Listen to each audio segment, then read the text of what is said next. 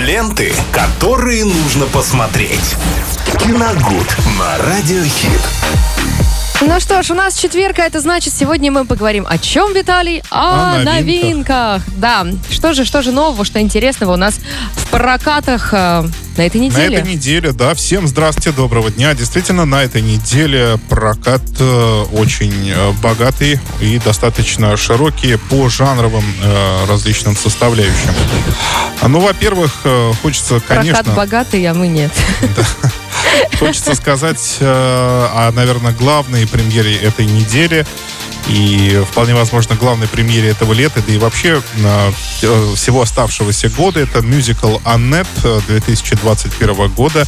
Фильм открытия прошедшего Канского кинофестиваля от режиссера Леоса Каракса, э, который не часто балует зрителя своими работами. Яркий последователь новой волны французского кинематографа в этот раз представил миру мюзикл с голливудскими звездами Адамом Драйвером и Марион Котияр. Адама Драйвера вы прекрасно можете знать по роли злодея в последних «Звездных войнах». Это такой черноволосый юноша. А Марион Котияр, ну, много где снималась, в том числе и в «Инсепшн», э, с э, Кристофера Нол- Нолана, ну или м, по э, франшизе «Такси», вы ее можете знать, это э, любимая девушка главного таксиста Мгм. французского. Я поняла, да. Марион Котияр.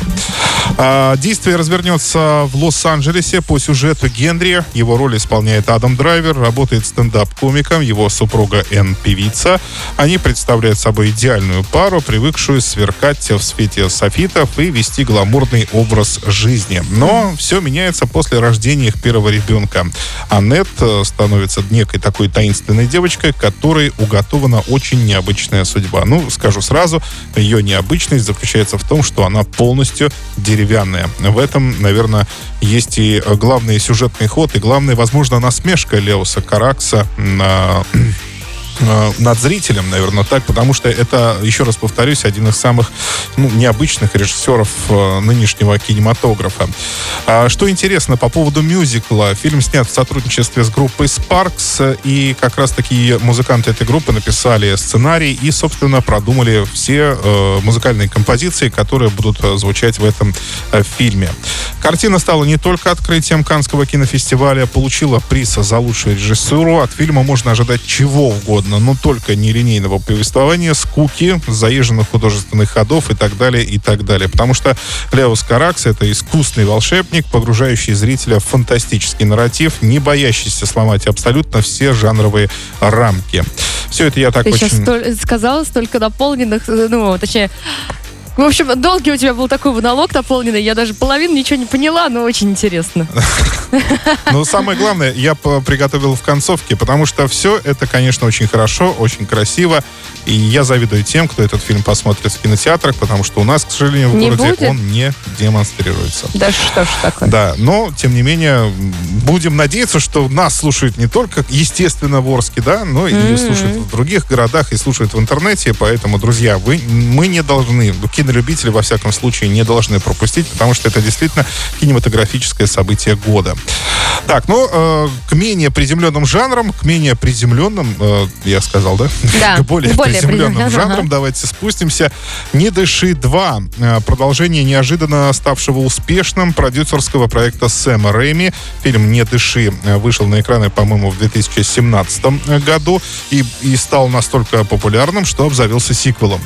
А в первом фильме, напомню, группа подростков решила ограбить дом слепого ветерана войны, однако тот им дал жесткий отпор, и не просто так. В своем доме он прятал э, девушку, которая впоследствии погибла, и вообще э, слепой ветеран был злодеем в этой картине. О, А во второй части пространство фильма сильно расширяется из камерного триллера, который заперт в одном доме, превращается в более сложную историю о месте. География расширяется, так как главный злодей первой части вдруг становится хорошим, не злодеем, и будет искать свою пропавшую дочь, которую похитили преступники.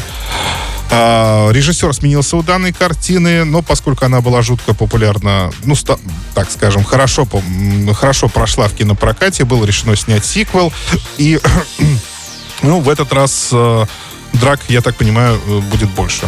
э, Всяких. И, ох. жесток- и Это жестоких такое немножко сцен. мне напомнило сейчас великого уравнителя или а, Ну, вполне возможно, но я надеюсь, что там приготовили сюрпризы, как это было и в первой части, потому что весь, э, практически всю первую часть никто и не ожидал, что будет такая концовка там. Вы вообще смотрели «Не дыши»? Нет. Нет. Ну вот посмотрите сначала первую Хорошо. часть, потом посмотрите вторую. Так, так, еще один яркий, красочный, немного безумный проект от студии Уолта Диснея. Главный герой э, с Райаном Рейнольдсом в главной роли. В центре сюжета окажется обычный сотрудник банка, который погряз в повседневной рутине. Но однажды его представление о мире меняется, когда он узнает, что все вокруг э, него это часть большой видеоигры. М, Он э, даже не второстепенный, он какой-то там совершенно э, какой-то герой, который просто ходит э, на работу и с работы ходит домой, и ничего больше не делает. Оказалось, что это огромная видеоигра, и этот э, герой, он осознает себя, осознает свою личность внутри этой э, главной игры, и вдруг становится спасителем всего человечества, совершенно неожиданно. То есть он понял, что это игра. Да, он понимает, что Ага. это игра, и судьба, Как э, каким-то образом судьба человечества находится в его руках.